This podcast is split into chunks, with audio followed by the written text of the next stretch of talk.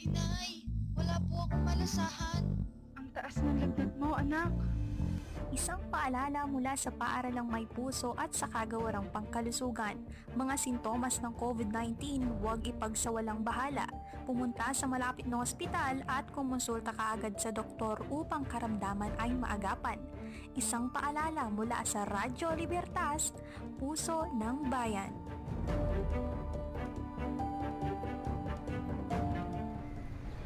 Uy, Bes! Long time no see ah! Uy, bis! Oh my gosh. Payakap naman. Pop, pop, pop. Excited din akong mayakap ang aking beshi. Pero ang payo ng World Health Organization, iwas muna sa physical contact para iwas hawaan.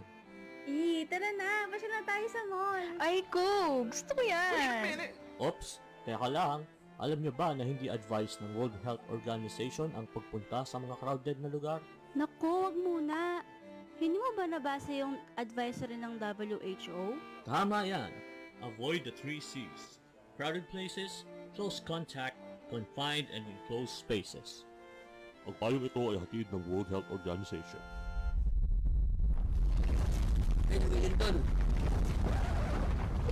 Ano ang gagawin mo habang lumilindol? A. Magpanik B. Tumakbo C. Sumandal sa pader o letter D. None of the above dahil ikaw ay handa. Uy, duck, cover and hold. Tama!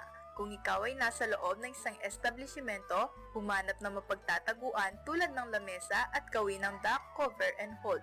Kung ikaw naman ay nasa labas, humanap ng open area na lugar at gawin ang duck, cover, and hold.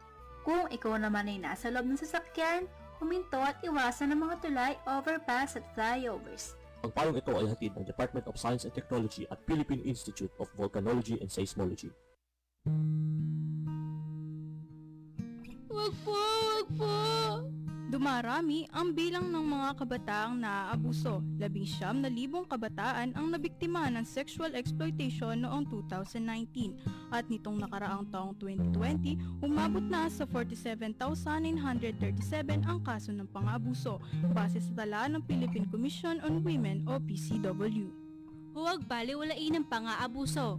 Magsalita at ipagbigay alam ito sa kinauukulan. Tumawag sa 911 o sa 02-3410-3213 at i-report ang krimeng ito. Isang mahalagang paalala mula sa Holy Cross College at Philippine Commission on Women sa paggunita ng National Awareness Week for Prevention of Child Abuse and Exploitation.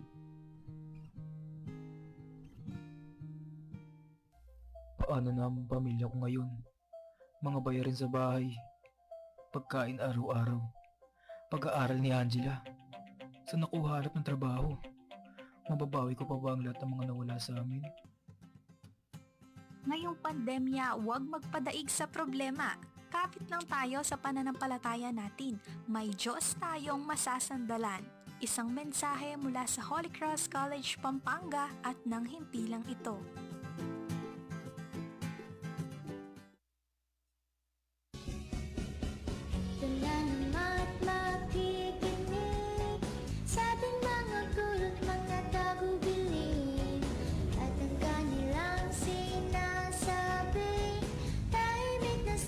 Start na ang klase. Teka sandali safe na ba? Na ako'y pumasok sa eskwelahan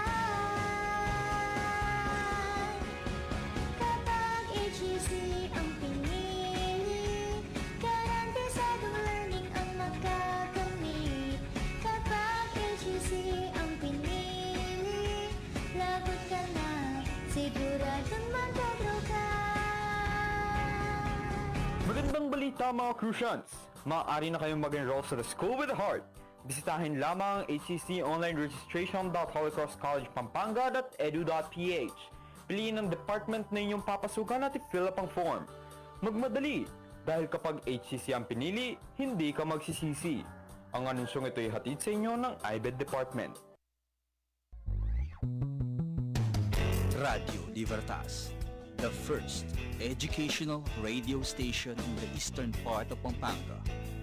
Radio Libertas. Radio Libertas. Ang puso ng bayan.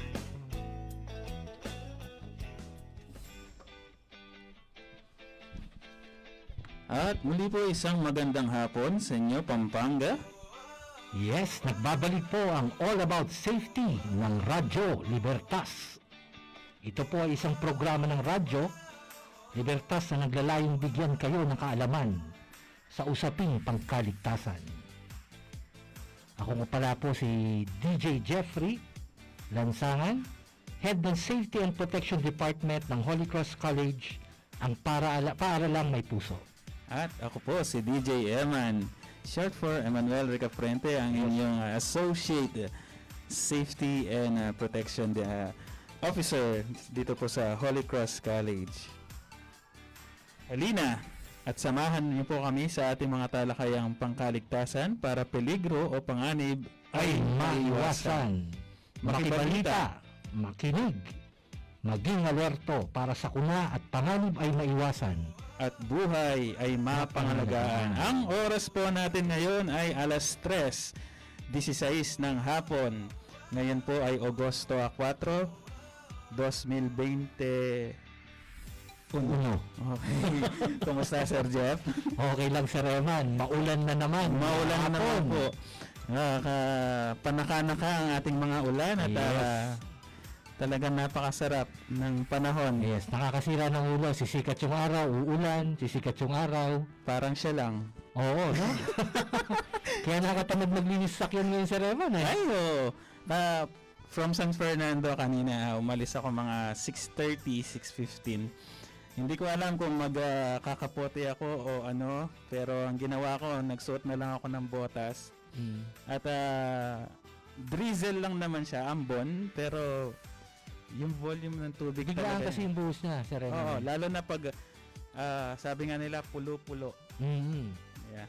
And um, So ngayon na napakaganda ng ating ah, pag-uusapan. Oo. Eman. Sir Jeff, mga bi- Napakabigatin talaga. mga bigatin na naman itong mga inimbita mo, iba ka talaga. Alam mo naman, basta pagdating sa Radyo Libertas, ah, lahat ng mga bigatin na ating mga guest, kailangan makausap natin. Yes, at napakaganda po ng ating ah, ah, pag-uusapan ngayong hapon. Ah, ito po yung ano no, yung ah, last declaration ni, Yes, ni Gov. Gov ng Ah, EO ah, 17. eh, EO 17 ah, na noon pong July 30 ay ah, inihayag ni Pampanga Governor Dennis Delta Pineda ang mas mahigpit na quarantine protocol sa Pampanga. safety protocol sa Pampanga. Yes, kasi hindi lingit sa kaalaman natin mga tagapakinig na dumadami yung kaso ng ating ah, COVID.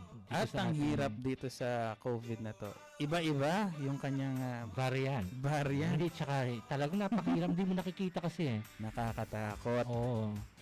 Pero So- hindi lang nakakatakot, nakakapraning pa. Mm. Yeah. Kaya po ngayong hapon, ang pakilala po muna natin ang ating mga inimbita Yes. na mga bigatin mong ah, ah, guest. Guest natin ngayong araw ng ito. Para Sir Jeff, ating- pakikilala, pakikilala po natin ang ating mga ah, panauhin ngayong hapon. Yes. Ang una po nating ah, panauhin ay ah, tawag ko po dito ay Action Man. Oh. Action Man ng Dito Santa lapit Lucia. ba yan? Medyo kasi kulang lang dito kabayo eh. Oo, ah, Okay. pati ngayon medyo pagod pa dahil may nirespondehan daw sila. Oo. Ah, nagpapasalamat nga ako at ah, ngayon na-invite natin. Natatandaan mo dati nung ah, Oo, hindi. Medyo na busy. Oh, nanumbat no. Pero napaka-busy talaga ni Cap pero Hindi galing siya ano nun, ah, Capitol kaya Oo, ah, mas mahalaga. mm. Okay. Ngayon, so yung unang ah, guest po natin ay ah, action man po ng Santa Lucia o tinatawag nating Kalinan. Kalinan, Dito Santa Ana, Santa Ana, Pampanga. Pampanga. Ah, napaka-energetic, lagi pong puyat at ah, handang magserbisyo po para sa ating lahat. Gusto ko pong pakilala sa inyo si Honorable Bernabe Beng Flores, Barangay Captain ng Santa Lucia, Santa Ana, Pampanga. Good afternoon, Kap. Good afternoon, Cap. Ah, good afternoon, ah, Sir Jeff. Ang poging ah, DJ. Lakas bumawi, Saka eh. kay Sir Herman. ang matipunong ah, si Sir Eman.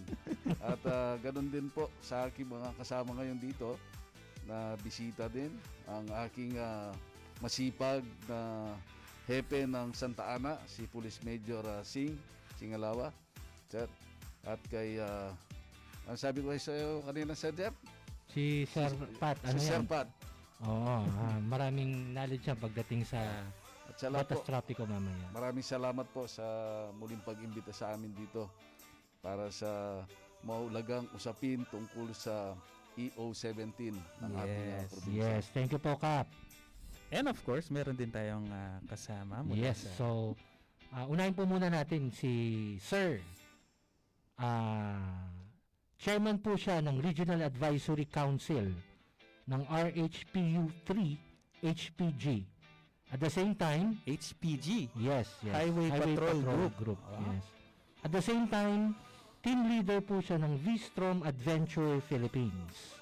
Ah, yun, And, po, yun po ba yung Suzuki na yes, yung mga big bikes big na bikes, mga pangmalakasang Yes. 1,000 ah, nakasakay na ako niyan minsan eh. Pinagbigyan ako ni Sir Pat. Ako sir, nakaupo lang. Ayun po. At the same time, owner din po siya ng Pat's Gear Moto Accessories Shop. Uy, dito lang yan sa yes, harap ng Holy matatagpuan po Cross. natin sa tapat ng Holy Cross College yan. Yan. Sa mga accessories po niya. Mamaya po, i, i, Ipa-plug niya. pa-plug po ni Oo. Sir Pat. So welcome po ang ating next guest, si Sir Pat Kunanan. Good afternoon, sir. Ah, magandang hapon po at ah, kay ah, sa ating masipag na kapitan at sa ating ah, hepe ah, ng ah, Santa Ana at sa mga nagagwapuhang ah, DJ natin si Sir Jeff at Sir Eman. So gusto, gusto kong magandang magandang hapon sa inyo lahat. Magandang hapon din sa iyo, sir. Thank you. Kaya gusto kong nag-DJ. Oh, kasi kita mo naging po gwapo tayo. Tinatawag kang pogi. And of course, And of course, ah, syempre, hindi mawawala yung isang ating ah, special guest kasi po sila po yung maglilinaw mamaya doon sa mga questions natin regarding sa EO 17. Ah, siya po ay graduate ng ah, PNPA Silang Cavite and also a top performer ng mga stations doon po sa mga probinsyang kanyang napuntahan o kung saan siya na-assign. Ah, hindi na po natin isa-isahin kasi masyado na pong marami. Mahaba na po yung listahan. so currently Chief of Police po ng Santa Ana, Pampanga. Please welcome Police Major Narciso S. Singalawa Jr.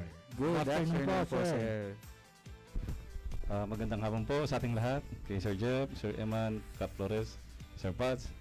Ah, unang-una po, ah, nagpapasalamat po ako sa pag-invite nyo dito po sa inyong programa. Per- dahil first time ko po dito, sigurado po mag-enjoy po ako dito Yes, sa inyo. thank you din po, sir. maraming salamat po. Maraming maraming salamat din po sa pag-unlock ninyo dito kasi especially ah, sa mga listeners po natin, ah, ating mga kababayan dito sa Santa Ana, Pampanga and also siguro para sa ating mga riders.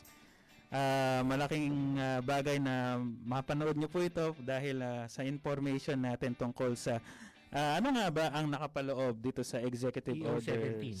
17. Saka at the same time, Sir Reman, ah, maganda na rin itong pagkakataon na to, magkaroon tayo ng diskusyon Yes. regarding dun sa mga Do's bawal at hindi. Yung mga bawal at ah, pwede natin gawin during the checkpoint. Oo. Kasi ah, kamukha ngayon, medyo pinaigting ng ah, ating kapulisan at ng ating barangay yung mga checkpoint sa kanilang mga sinasakupan. Kasi nga, ah, medyo tumataas yung cases natin. So, kailangan medyo makontain natin ng konti. At the same time, ah ma-orient din natin yung mga kababayan natin kung ano ba yung mga talagang dapat gawin. At saka yung mga agam-agam ng mga ating mga Yes, kababayan. Kaya na- po sa mga nakikinig po dito, Kung meron po kayong mga katanungan, ah, mag-comment lang po kayo doon. Pwede po kayo magtanong, magbigay ng question nyo. Opo. I-address po natin sa ating mga guest ngayong araw na ito. Yes. So since last week, actually Sunday pa lang na napansin ko na sa border ng ah, after ng SM yung entrance uh, eh, ah, NLEX entrance natin sa SM talagang nag-put up na sila ng ah, Tent tents. nila, oh, tent. Oo, talagang uh, sinisecure, chinecheck ng ating mga kapulisan yung mga entry and exit exit points. Yes. And uh, dito sa ating although sa Pampanga, pagka intertown siya, I really do not know ano yung uh, situation. Pero going from San Fernando, Mexico, and Santa Ana, wala namang harang. Diba? And uh, ang kalaban kasi natin is, sabi nga nila, is hindi nakikita. Ano nga po ba talaga ang uh, nakapaloob Well, dito sa tsaka- EEO 17 na to? Tama yung sabi mo, Sir Eman. At saka ito yung panahon na malilinawan natin talaga coming from talaga dun sa mga nanunungkulan at sa ating kapulisan kung ano ba talaga yung mga dapat natin gawin. Kasi minsan, napapansin mo, Sir Eman, yung mga motorista, pag nakita ng checkpoint, ayaw na tumuloy eh. Oo. Yung iba naman, dire-diretso lang sila. No? So ano ba yung mga Dapat ah, gawin. dapat gawin at What to yung, expect. Yes, yung ginagawa ng ating kapulisan para mapanatili yung ah, orderliness dun sa ating mga checkpoints. Yes. So, uh, wag na po na, na uh, wag na po nating patagalin pa. So, ito nga pong uh, EO17 na binigkas ng ating uh, uh, mabuting uh, governor, Governor Delta kapangalan po ng pamonya yung ano no, yung uh, COVID Delta variant. Ah, ito po kasing COVID uh, Delta variant is somehow parang uh, nagiging ah, kahit vaccinated ka, ah, parang na ano ka eh, hindi nagiging autoimmune siya.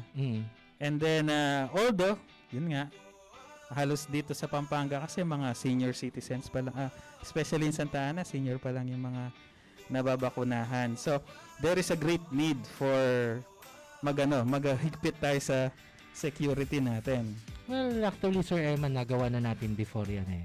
Kung matatandaan mo last year, ah, talaga napakahigpit nung nandun tayo sa ECQ period natin. Yes. Di ba? So, ah, talagang ah, halos na paralisa yung ating ah, industriya. Oo. So, ngayon, na simulan na natin yung ating ah, diskusyon. So, question number one. yes. So, pwede po nating ah, sagutin. Ah, tatanungin na po natin ang ating mga ah, guests for today. So, kumusta po ang mga ating mga, especially mga barangay ah, checkpoints sa yes, Santa siguro, Ana? Sir Eman, may address na natin sa kanilang lahat to dahil ah, very general yung question na lahat sila na-encounter nila. Yes. So, simulan po na muna natin kay ah, Kapitan Beng, yung kapitan ng ah, Kalinan, Santa Lucia. Ano po ano ano po yung mga preparations? Although ginawa na po natin and ah, ano po ngayon ang ah, ah, tirada natin pagka pagdating sa ating mga checkpoints. Um, tungkol naman po sa mga checkpoint sa barangay, ah, hindi na po bago sa atin ito, no? Ah, kumbaga, ah, muli lang nating itatayo kasi kailangan natin gawin mag lagay uli ng mga checkpoints dun nga dahil nga dun sa kautusan ng ating mahal na gobernador na si Gobernador Dennis Delta Pineda. Ah, dito po, siyempre ang muna yung mga una yung mga tao, yung mga kailangan ah, ianda natin, no? Ah, nagkaroon kami ng mga pagpupulong ah, kung ano yung mga ipatutupad namin. Paano namin uh, ay sasagawa yung mga pagsita, pag ah, tatanong, ah, yung mga protocols, no? Unang-una, sabi nga ni Sir, ang ah, ang ginagawa namin is wag, wag makipag-away. So yun yung ah, inahabilin namin during ah, checkpoint. So yun nga yung um, checkpoint natin na itayo natin nung ah, July 31 ah, pagsapit ng alas 12 ng ah, ating gabi, no? Nandun na yung mga checkpoint natin. So nakapagtayo na tayo base dun sa kautusan ng ating ah, DILG at ng ating ah, kapulisan. Yun, so yung ah, part pala ng ating mga barangay officials as early as July 31 talagang uh, pinaigting na nila. So, ngayon naman po sa part po ng ating kapulisan, sir, ah ah, meron po ba tayong ah, daily monitoring pagdating doon sa mga barangay checkpoints? Ah, opo. Ah, actually po, idagdag ko lang po dun sa sinabi ni Yes po, sir. Kapitan Flores na um, ah, after po nung ipahig po ni Governor Delta yung EO niya, ah, lahat po ng barangay dito po sa atin sa Santa Ana nakapag-establish po kagad ng checkpoint. Then, ah, dahil po kami magkakasama, eh, every time po, ah, pinupuntahan po namin lahat ng barangay checkpoint para ma-monitor po namin yung ah, sitwasyon ng bawat barangay. Ah, so ibig sabihin po talagang ah, ah, nabigyan nyo ng pansin na yung tugon dun sa ating ah, EO17 na maikutan lahat yung ating ah, barangay sa Santa Ana. Opo, ganun nga po. Ah, thank you po, sir. And during the checkpoint po, ano ano po ba talaga yung ginagawa or tinatanong, ano po yung ah, paano po niya tine-check dun sa checkpoint? Ah, doon po sa checkpoint, ah, yun nga, yung nung naitayo namin, una, ah, nagbigay kami ng ah, advance information kung ano yung mangyayari ah, during the implementation ng EO17. So, nagbigay po kami ng mga advance information kung anong gagawin ng mga tao, kung sino yung mga hindi dapat lalabas. So, para pagdating nung ah, pagpapatupad ng EO, wala na pong ano. Tanong, so, tanong. yun nga, yung pagka nag, ah, lalo na po ako, ako mismo yung nandun, ah, talagang inaalalayan ko yung mga tao natin. So, tinuturuan ko sila kung paano sila mag-address ng pagtatanong para maiwasan po yung ah, ah, pagtatalo. So, yun nga, ulitin ko. So, iniiwasan po natin yung pakikipagtalo sa mga Motorista. sa mga motorista, Motorista. dahil alam naman natin ang motorista ayaw niyang naabala. Nasisita, oh. So, ang isang ah, ano namin, ang pinapaalala namin yung kung nagtatrabaho sila, i- ilabas na kaagad yung mga dokumento, yung mga Yun, so ID, mainam po yun, ha? Employees ID. Wala nang ano, ah, papakita lang na ganun. So, makakaano na sila doon sa checkpoint ng barangay. Nakakadana. So, yun pala, ganun lang pala kalinaw yung instruction si Kapitan sa barangay na pakita yung ID kung nagtatrabaho. So, yung mga tagapakinig po natin na dumadaan dito sa barangay checkpoint natin sa Santa Lucia, mm ah i-ready nyo na po yung ID nyo para hindi rin kayo maabala. And of course, yun nga, ah, kabilang sa mga pinagbabawal na mag-travel naman talaga kasi is yung mga 18 below and 60 above. Di po ba? So, sa mga estudyante, especially sa mga 18 below, kung alam nyo ng 18 below, ah, huwag nyo Huwag nang ipilit ang ng sarili. Oo, kasi ah, alamin natin ang stand ng kapulisan dyan. Okay. No, so sir ah ah, happy po ah paano po pag naka-encounter po kayo ng mga ganyung kaso na mga minor de edad na nasa labas ng daan? Ah, especially may curfew na po tayo ngayon tama po ba? So ano po yung ah, hakbang na ginagawa ng ating kapulisan regarding dun sa ah, problemang yun? Ayon po dun sa EO natin, kung mi- minor de edad po talaga sila, uh, in-invite po din namin yan sa station kung wala kung talagang wala silang may pakitang ID. Then uh, madalas po pinapatawag namin yung mga magulang para sila po yung sumundo para alam din nila na yung mga anak nila na, napapabayaan sa labas. So, actually, hindi sila i-detain, i ano O, lang kasi sila. mga minor de edad sila Sila rin po sa mga minor de edad, uh, pi- pinapasundo po namin kagad sa mga Ah, magulang. so para at least ma-inform yung magulang at the same time malaman nila na siguro kahit papano eh yung anak ma-realize sila na nakatakas yung anak nila. Diba? well, kamukha nga nun, Sir, Sir Emma, nabanggit nila, no? Alamin naman natin yung perspektibo ng mga rider na dumadaan sa mga checkpoint. Alamin natin kung unang-una, ano ba yung ah, unang nire-require sa kanila pagdating sa checkpoint. Sir Pat, ano po ba yung bilang isang rider, ah, motorista, daily motorists, ah, pag nakaka-encounter po kayo sa mga checkpoint, automatic po ba kailangan yung mag-stop or ah, dedire-diretso na lang kayo? Ah, yun. Ah, apa, ang sa amin naman sir, ah, bali siyempre unang-una checkpoint po 'yan. Ah, may karapatan silang ah, i-flag down nila tayo, ah, mapa naka-uniforme o nasa serbisyo o kahit na A4 ika nga. So, ang pinaka ano lang naman namin sir, nagpapakilala kami, ah, sasabihin lang naman kung ano yung ah, lakad o ano yung ah, Okay. purpose Ah. doon. At minsan nire-require din naman tayo na magpakita ng ID. Ah, 'yun, nagpapakita. Ah, ah, ba- bali ano naman eh. Kung ano yung nire-require ng checkpoint, eh sinusunod naman natin. Ah, kung pag sinabi ng checkpoint na bawal pong pumasok, eh siyempre wala tayong magagawa doon kasi ah, may kanya-kanyang ah, ah, patakaran din kasi na sinusunod doon sa IATF yung mga LGUs. Mm. So like sa mga ibang boundaries katulad nga ng nabanggit natin kanina, ang p- ah, per province, yan syempre may yan lalo na pag ah, sali siya sa bubble. Iba-iba, no? Iba-iba yung mga patakaran bubble. nila, oh. Yes, oo. Ah, lalo na yung mga nasa bubble, yung NCR bubble na tinatawag natin. Ah, swerte pa rin tayo dito sa Pampanga kasi hindi pa rin tayo nasama doon. So at least yung mga rider natin dito ako, ah, nagikiusap lang naman ako na sana sumunod sila doon sa patakaran. Yun. Thank you, sir. So, yun po. Huwag po dapat matakot sa pagka na lumalapit na kayo sa checkpoint. Just make sure na kung ikaw ay A4 or worker, ay dala mo yung mga dokumento mo, yung ID mo, Yes, para at ikaw ay makakadaan ng matiwasay. Tsaka kamukha naman po ng sabi ni Kapitan, talagang pinapractice nila yung maximum tolerance. Saka yung Maximum diplomasya. Tama po ba, Kapitan? Malaking bagay yun. Opo. Ah, para po maiwasan natin yung ah, anumang pagtatalo. Kasi yun po yung isang ah, ah, abilin ng ating ah, hepe na huwag makipagtalo. Ah, pilitin natin na maging mahinahon ah, sa sa pagpapatupad ng mga checkpoint natin. Yun.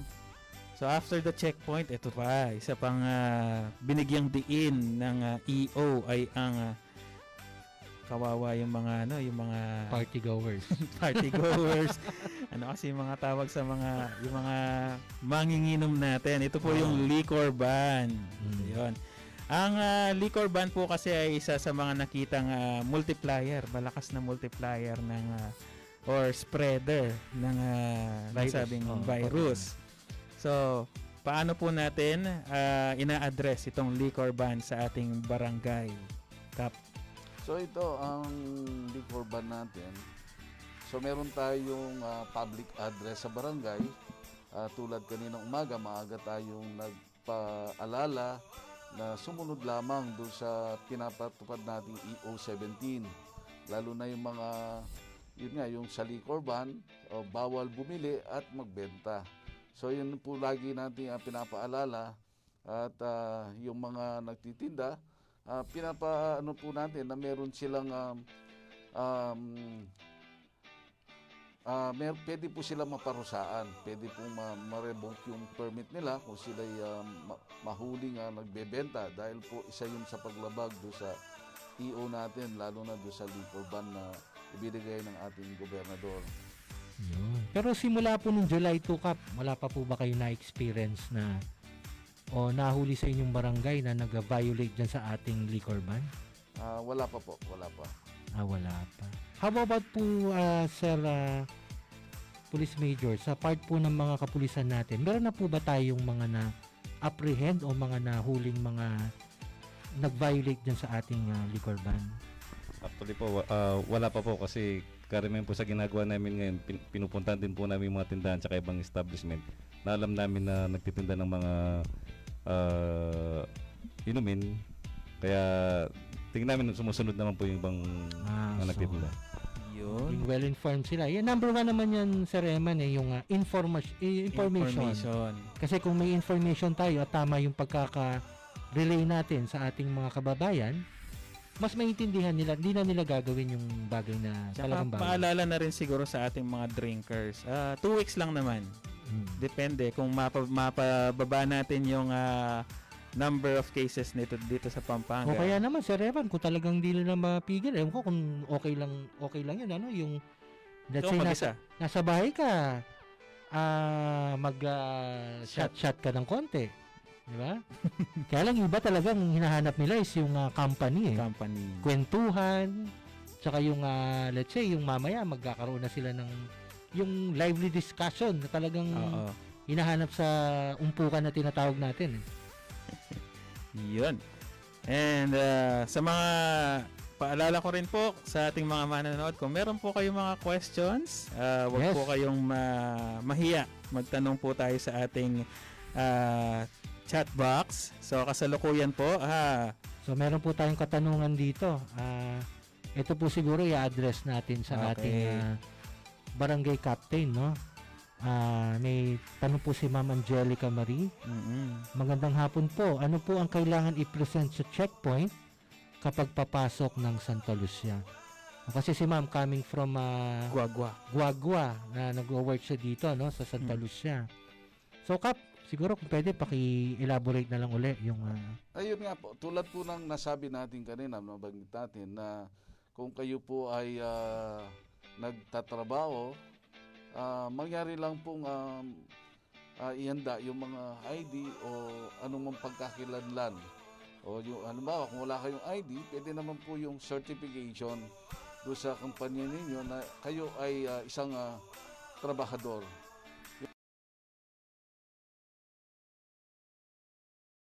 Ah, kailangan ah,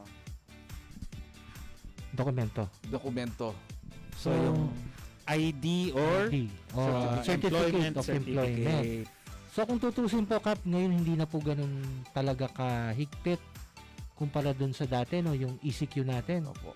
ECQ talagang ah, makita mo talagang magpipila diyan at ah, yung iba bumabalik pa eh. Mm-mm. Diba? Hindi sila nakakatuloy talaga dahil ah, doon siguro sa type of quarantine na yon. Although we are in the MECQ, modified. Yes, ECQ. modified tayo. Modified tayo.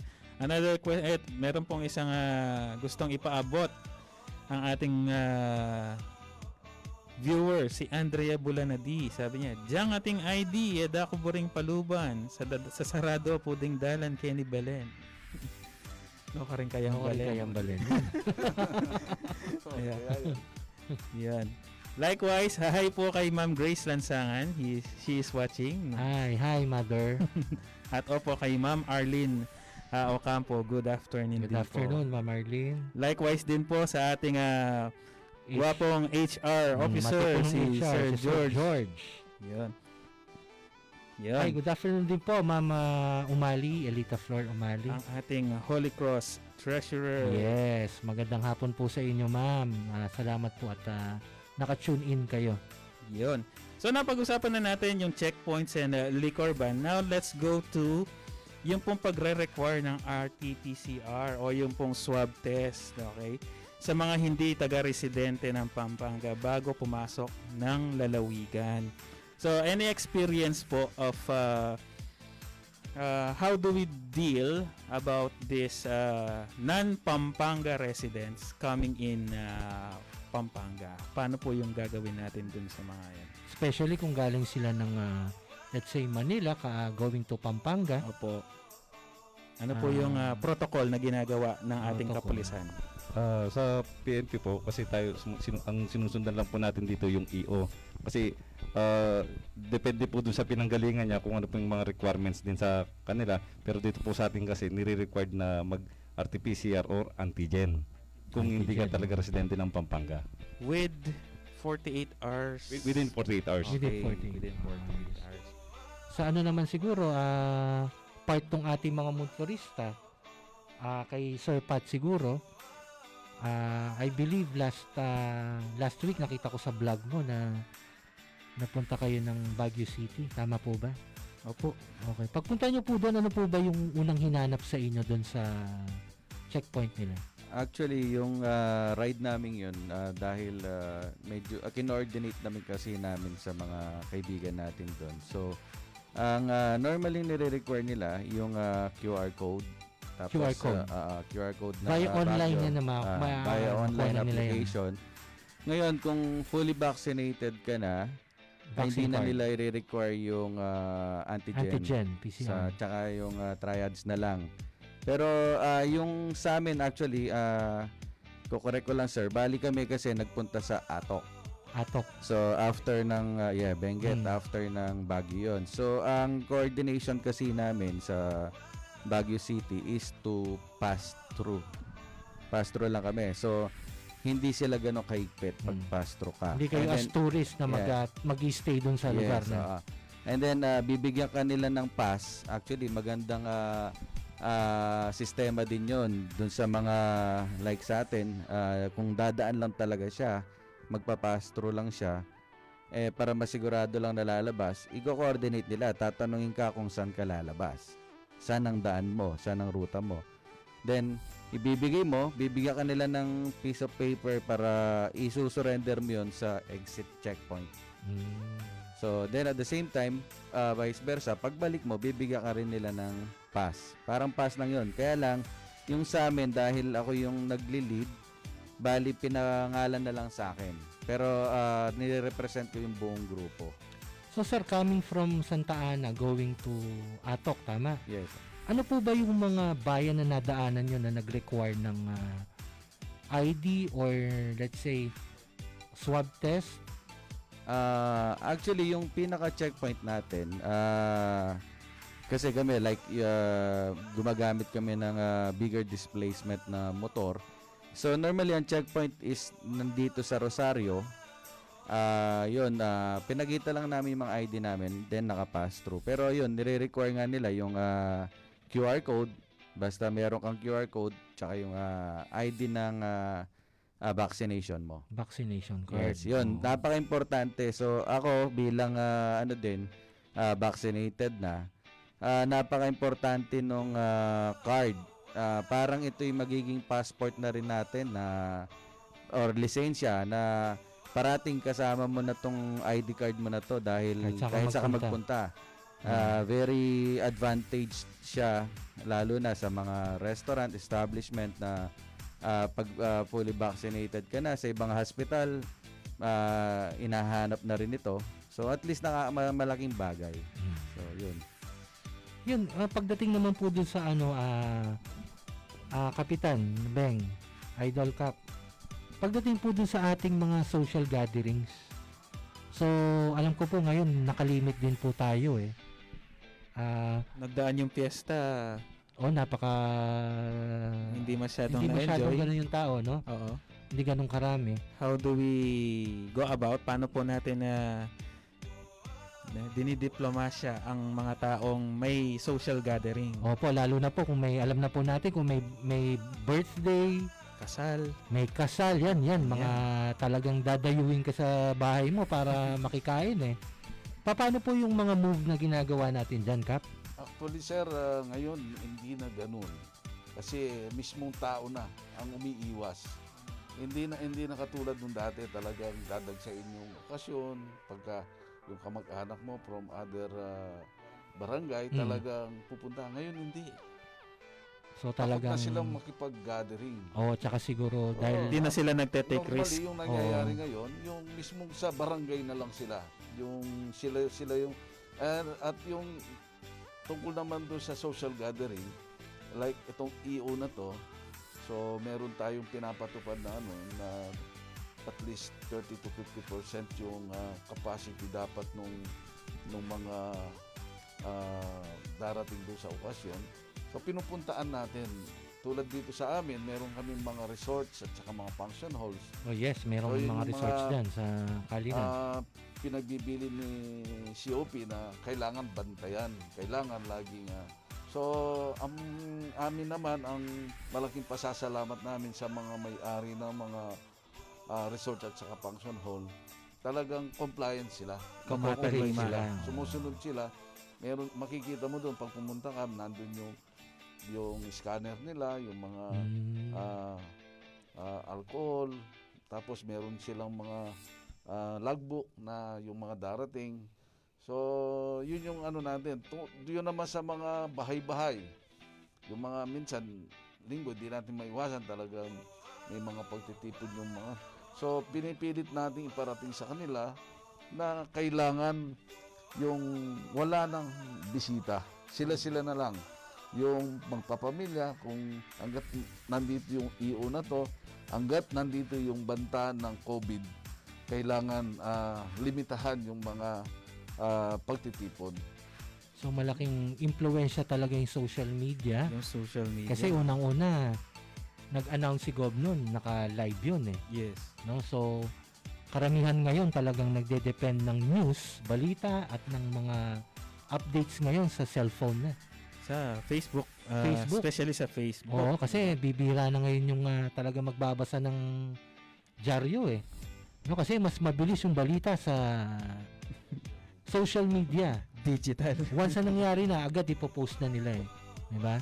So malaking tulong yun Sir Eman siguro kaya ang mga nasabi ni Hepe Konti na lang talaga yung nagpe-fake Kapitan, waste. talagang ah, wala na oh, konti na lang yung ah, nag, nagsusubok na At mag, ah, natututo na rin siguro yung mga taga Pampanga. Lalo na yung mga taga Santa Ana. Talagang ah, ah, tumatalima na sila. Kasi sino nga, sino nga ba naman ang gustong ah, maka-acquire ng virus na to? Di po ba?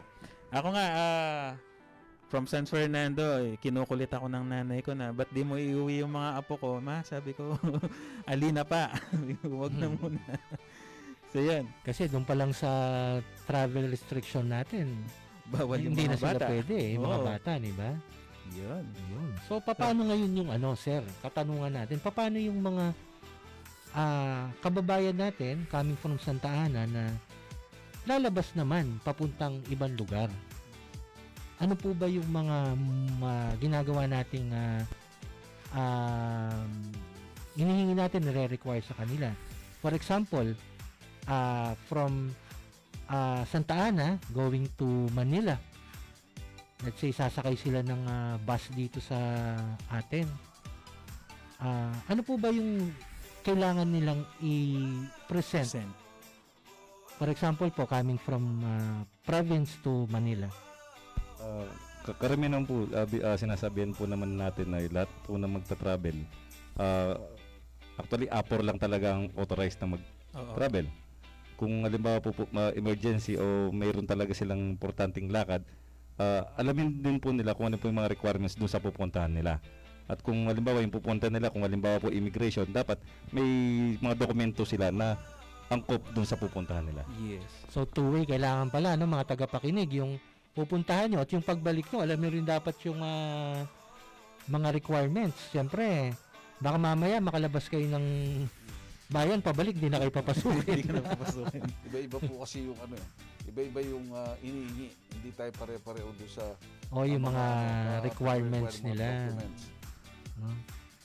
Oh, yan. Actually, nung ah, kailan ba yan? Bago tayo pumasok, July, second week of July, I went to FEU uh, to get the documents ng ni Mrs. Talagang one week before nung schedule ko, uh, nakipag-communicate muna si FEU sa akin ano yung mga kailangan kong gawin, dalhin. Yun nga, uh, although I was in a private vehicle, at uh, na mas matagal pa yung biyahe ko from Pampanga to Manila kaysa dun sa pag stay ko dun sa sa lugar sa FEU. And um, yun, mas ma is it's the most efficient way kasi kasi uh, bawal ka makakontakt and of course yun natatakot ka rin para sa sarili mo. So aside from this uh, ano po naka ongoing din po yung ating uh, curfew hours. Diba? Sa sa Santa Ana po or sa buong Pampanga the curfew hours is 10 p.m. 10 p.m. to 5 a.m. 5 a.m. 10 Kumusta naman po yung 5 in the morning. Kumusta naman po yung ating curfew? Ah, ipinapairal na curfew dito po sa Santa Ana, Pampanga. Sa kasalukuyan po kasi ito, uh, every night po kasi malakas ang ulan kaya wala po kami masyadong nakikita sa daan. Advantage si ano si Habagat. Kaya minimal lang po yung mga ano, karamihan po apor yung mga nakikita namin. Siguro si Kapitan may masasagot diyan kasi concentrated sa barangay si Kapitan eh. Yung mga ano, yung aware na din yung mga kabataan ngayon eh. Kap, ah, excuse po, palapit po ng konti. Ah, Yan yung, yung ginagawa natin, alam naman nila na pagdating ng curfew hours, yung mga bantay bayan natin, ah, tinitiyak na nakakaikot sila para sabihan yung mga kabataan na sumunod do sa curfew. So, so para ah, tulad nga nung sabi ni Epe, um, wala wala na kaming nakikita pagkadating ng ah, ah, alas 10 talagang actually hindi man alas 10 alas 9 Ya, yun ang ano namin alas 9 wala nang ah, tao sa kalsada Mm. kaya um, medyo ano, ang binabantayan na lang namin yung mga ano, kawatan na Oh, yan, talagang tumitira pagka walang tao. Nananamantala dahil ah, tahimik. Siyempre, ngayon po, Kapitan, na doon po sa inyong mga hakbang na ginagawa para sa ating ah, baryo, dito po ba nag, ah, nakakasama nyo rin yung ating mga magigiting na mga kagawad? Kagawad ng ating barangay? Opo, actually po ang ginagawa natin na involve lahat. Kasi hindi naman si kapitan lang. So involve lahat po yung mga barangay officials natin at ah, ang ano po natin, meron po tayong ah, everyday duty officers. So meron pong kanya-kanyang naka-assign na bantay bayan yan. Sa, kaya hindi po tayo nahihirapan doon sa trabaho natin dahil lahat kami kumikilos. Kaya tuwing may may ganitong ah, kautusan na pinapatupad yung Kapitolyo o maging sa munisipyo natin, ah, nagkakaroon po tayo ng mga pagpupulong para malinaw po sa lahat kung ano yung mga dapat gawin at yung mga hindi dapat mangyari ah, doon sa gagawin natin. Kaya lahat po involved yung mga barangay officials natin tsaka yung mga bantay bayan, yung mga health worker, Ah, kasi ano nga yung ano natin trabaho natin talagang ah, malawak siya. Hindi lang siya isang aspeto lang kundi ang COVID talagang ah, lahat magtatrabaho. Kaya yun po yung uh, doon po sa part ng barangay actually lahat ng barangay ng Santa Ana ah, si Sir ang ah, tanungin po natin kung ano yung pakikipag ano niya sa mga maganda po kasi yung relasyon ng barangay at saka ng kapulisan Uh, Sige po, sir. Unang-una po, um, napakaswerte ko din po na pagpunta ko po dito sa Santa Ana. Apo. Na lahat po talaga ng mga barangay official dito, mga barangay captain, uh, masisipag, nakita ko po talaga yung dedikasyon nila sa trabaho nila. Kaya, kung tatanungin po ako, organisado po talaga yung mga LGO natin dito sa Santa Ana. Ay, Congratulations po sa ating plus mga points. oh, mga LGU at sa ating mga barangay captains ng ating mga Congratulations po. bayan ng Santa Ana. Yun, at least sa pagdating ni Hepe, ah medyo konti na lang yung kanyang ah, gagawing pakikiusap dahil nga siguro yung mga ating mga barangay captain ay ah, may kanya-kanya na rin na-settle ng mga rules doon sa kanilang kani-kanilang barangay. Mm. Yun. So next question ko siguro i-address ko kay Sir Pat, no? Sir Pat being a ah, daily commuter or rider, ah dumating ba sa isip mo minsan na hindi mo na ako lalabas kasi daming checkpoint, ma-traffic o kaya at the same time ah maaabala lang ako. Tsaka hindi lang makapunta sa pupuntahan ko eh. So being a daily commuter or a ah, rider, ano yung pumapasok sa isip mo sir pag ah, let's say gusto mo may, may gusto kang puntahan? Ah, actually sir, ah, ah, lalo na yung last year, ah, talagang ah, medyo ano tayo eh, talagang sobrang higpit ang ah, paano ng mga checkpoints. Ag- sumagi na rin sir at actually hindi lang sumagi. Talagang ginawa ko na rin yung ah, hindi kami lumabas na for ilang ah, ano din. If it is not only necessary, hindi kami lalabas. And then ang ah, siguro ngayon ako ang masasabi ko lang naman sa ating mga ah, nanonood o yung mga kababayan din natin. ah, let's do our part. Eh, hindi lang naman ng ah, ang ang barangay, Barangay, kapitan o ang ah, ating kapulisan ng ah, may obligasyon dito. Lahat naman tayo may obligasyon tayong kailangan gawin na sundan na sundin lang naman natin yung ah, ano ng IATF. At least eh wala namang mawawala sa atin eh. Magsuot ka lang ng face mask, face shield o at least na makat- ma- nakatulong ka na, ah, na-save mo pa ang sarili mo. So cooperation lang ano? Yes. oo. Yun na Sir Eman, talagang ah, mahalaga ngayon yan dahil ah, kailangan ay magbigayan tayo. Yes, Huh? ang cooperation and coordination, Coordination as well. no, with the different government agencies. Tapos siguro ito po yung last ah, tanong na lang natin. Ah, ano po yung market schedule natin? May naka ano po bang ah, ah, schedule para sa ating mga namimili sa ating palengke? Ah, para sa po sa kalaman ng ah, mga gusto pumunta po ng public market natin from uh, Tuesday to Sunday uh, from 5 to se- 7 p.m.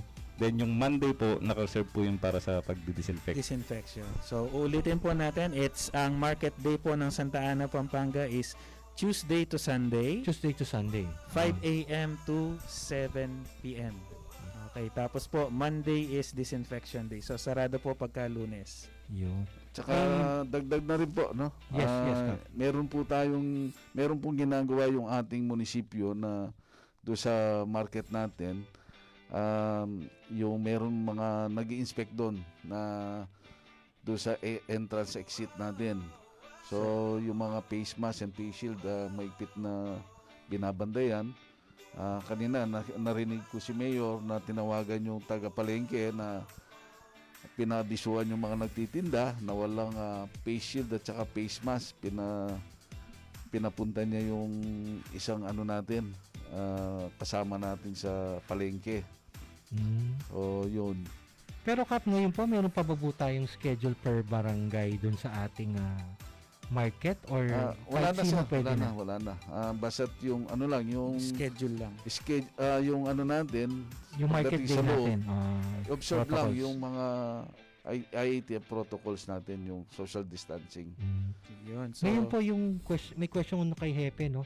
Yung po bang sa gilid ng simbahan, part pa rin ng market yun? Kasi kung pupunta ka doon, doon sa may gilid po ng simbahan natin, Tiyanggian, tsaka oh, yung mga hindi, meron din wet and uh, dry market Ah, meron doon na eh. rin yung wet and dry. O may nagtitinda ng mga isda, ng karne, gulay. So sila po, pa- paano yung scheduling nila? Sumasabay po ba sila dun sa ating ah, market ah, schedule or diretso lang po yung pagtinda nila? Ah, actually po dapat sumabay sila dun sa market schedule. Tsaka yung pesto po din na dun ay meron po talaga ah tawag dito, may hangganan po yung pwesto nila.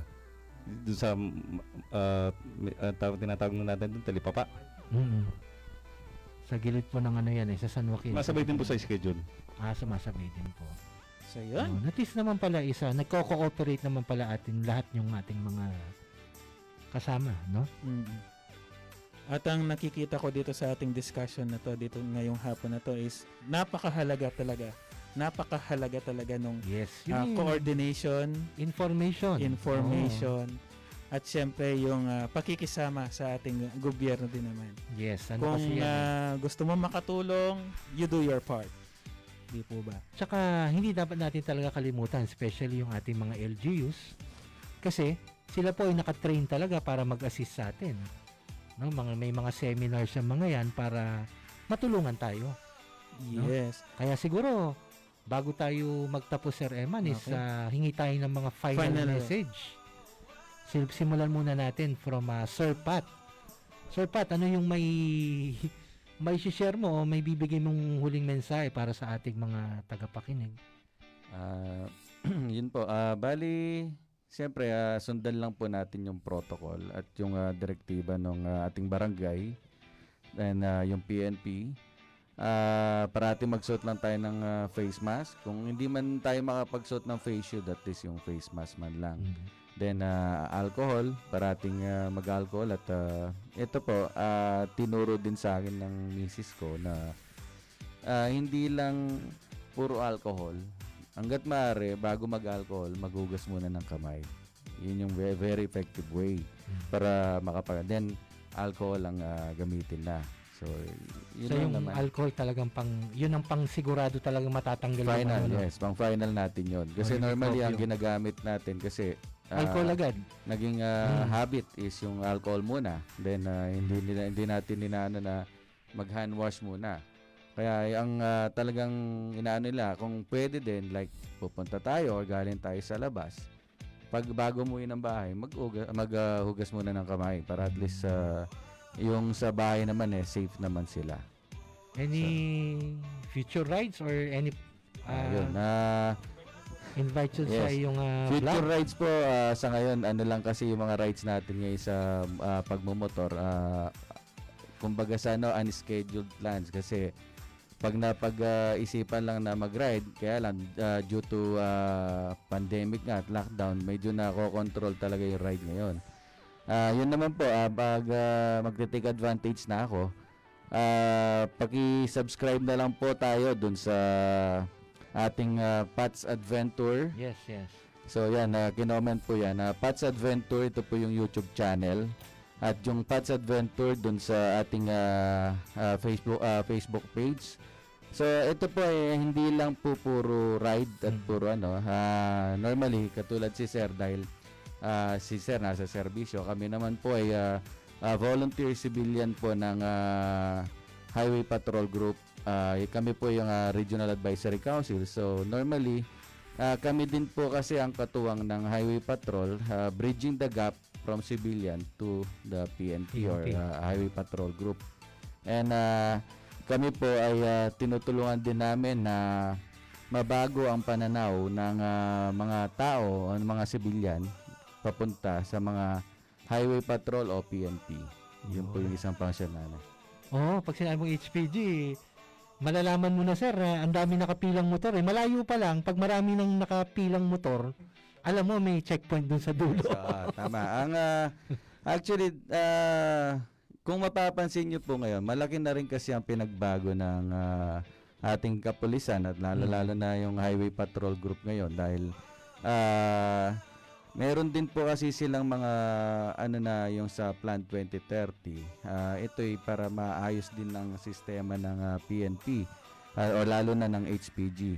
Ah, kami po ah, katulong ng aking mga kasama sa Regional Advisory Council talagang ah, binubuo namin ng lahat ng mga Provincial Advisory Council upang makatulong din sa Highway Patrol Group Ah, hindi lang sa regional kung hindi sa provincial kasi ang bawat ah, probinsya ng ating ah, Region 3 ay meron kanya-kanyang opisina ang Highway Patrol. So kaya doon kami ah, doon ah, naging konsepto na bumuo kami ng ah, ah, Provincial Advisory Council. Yun. So coming from uh, Sir Pat yun. Thank you very much Sir Pat. Thank you At, din po sa pag-invite sa akin pagbibigay ng oras Sir, sa amin. Thank you very much. Panahon na ito. So yung Thank you very susunod much, po Sir Pat. natin, si Idol, Idol Cup. Idol Cup. Ah, Last words. ah, baka meron kayong Reminders. gustong iparating na mensahe o reminder sa ating mga kabaryo at ating Opo. kababayan. Actually, hindi lang sa mga taga Santa Lucia, lahat po ng ah, mga kababayan natin. No, ang EO ah, 17 na to, ah, narinig po natin ng ating mahal na gobernador. Layunin po nito para maprotektaan tayo laban da, laban dito sa COVID variant, yung ah, Delta variant. So, tayo po ah, ang ang barangay po ay ah, tumutulong sumusunod sa lahat ng mga ibinababang kautusan ng ating ah, probinsya, ng ating ah, munisipyo. At ah, hindi po kakayanin ng ating gobyerno na labanan ito kung hindi tayo tutulong tayo mga nasasakupan. Kaya nakikiusap po kami sa lahat na mangyari pong ah, tulong-tulong lang tayo. Sama-sama tayo para malabanan po natin itong ah, ah, COVID variant, ayun, Delta variant na to. Ah, actually, ang nakakatakot po ngayon is pag tinamaan ang isang pamilya, isang membro ng pamilya, asaan po natin lahat ng Lahat, pamilya.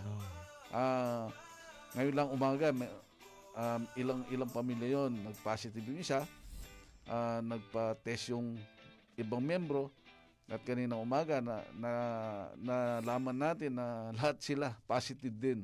So, iba yung pag-iingat po. Iba yung pagsunod, pagtalima doon sa mga um, panawagan ng ating gobyerno. Sumunod lang po tayo. Ngayon, coming from Kapitan, talagang ah, Safety is number one yes, hinihikayat niya ang ating mga kababayan at mga kabaryo na sumunod dun sa ating mga safety protocols. Kung Thank hindi you. talaga importante, Wag na muna. wag na muna. Oo. Pwede naman pagpaliban, pwede naman, di ba?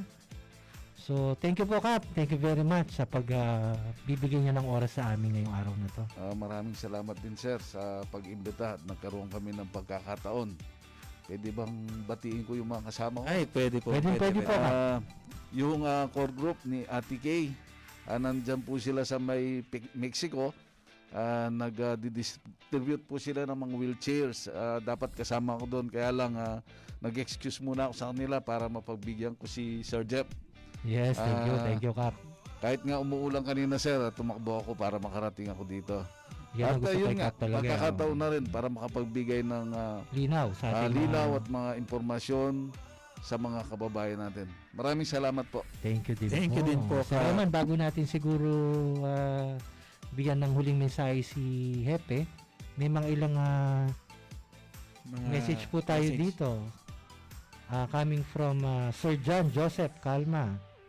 Magandang hapon po, Sir Jeff and Sir Emma. Hey, good afternoon din po Sir John. Kalma, sila po siya po yung ating ah, ah, main photographer Yes, ng ating Cross MMD. College, yes. Likewise, good afternoon din po sa lahat with love coming from ah, Ma'am Joanne. Dapuya, yes. And kay Ma'am Tin Concepcion, good afternoon po. Good afternoon Good afternoon, Ma'am Tin. Good afternoon. Thank you po sa pag-tune in. Yun. Kap, ay Kap, ah, Hepe. Hepe, ah, Ah, yung pong mensahe ninyo, reminders po ninyo sa ating mga nasasakupan dito sa Santa Ana, Pampanga. Actually po, nabanggit na lahat ni Sir Pat tsaka ni Sir Cap Kapitan, yung oo. mga dapat mensahe po po sa mga kababayan natin. Idagdag ko lang po, ah, kung ano man po ang ang tawag dito, ang binabanggit po ng ating mga, ng ating gobyerno o linalabas ng mga executive order o ordinansa, sana po sumunod lang po tayo. Ah, hindi po para sa gobyerno yung ginagawa, kundi para sa atin po lahat, para sa kaligtasan ng bawat isa. Sabi sabi nga po nila kung hindi ka parte ng solusyon, sana hindi ka maging parte ng problema. Problema. Yun lang po. Tama nga Ah, naman, sir. Babati din po sana ako kung pwede. Pwede, pwede po, Pwede, sir. pwede po, sige po. Ah, binabati ko po yung buong kapulisan ng buong Region 3. Ah, ang buong Region 3 po kasi sa pangunguna po ng aming Regional Director na si Police Brigadier General Val T. De Leon, number one po ang buong Region 3 nationwide. Ah, congratulations Wow, po sa Region congratulations, 3. Region 3, Congratulations po sa Team Pro 3. Yes, congratulations Thank po. you po. Ah, ano po yan? Buong Pilipinas po yan, tama? Sir? Opo, buong Pilipinas po. Ah, congratulations sa ating Congratulations po sa ating PRO Region 3. Region Ng ating mga kapulisan sa Region 3. At yun nga na po, ah, lumipas na naman po ang isang oras. Napakabilis po ng ating oras. Yes. Di ba?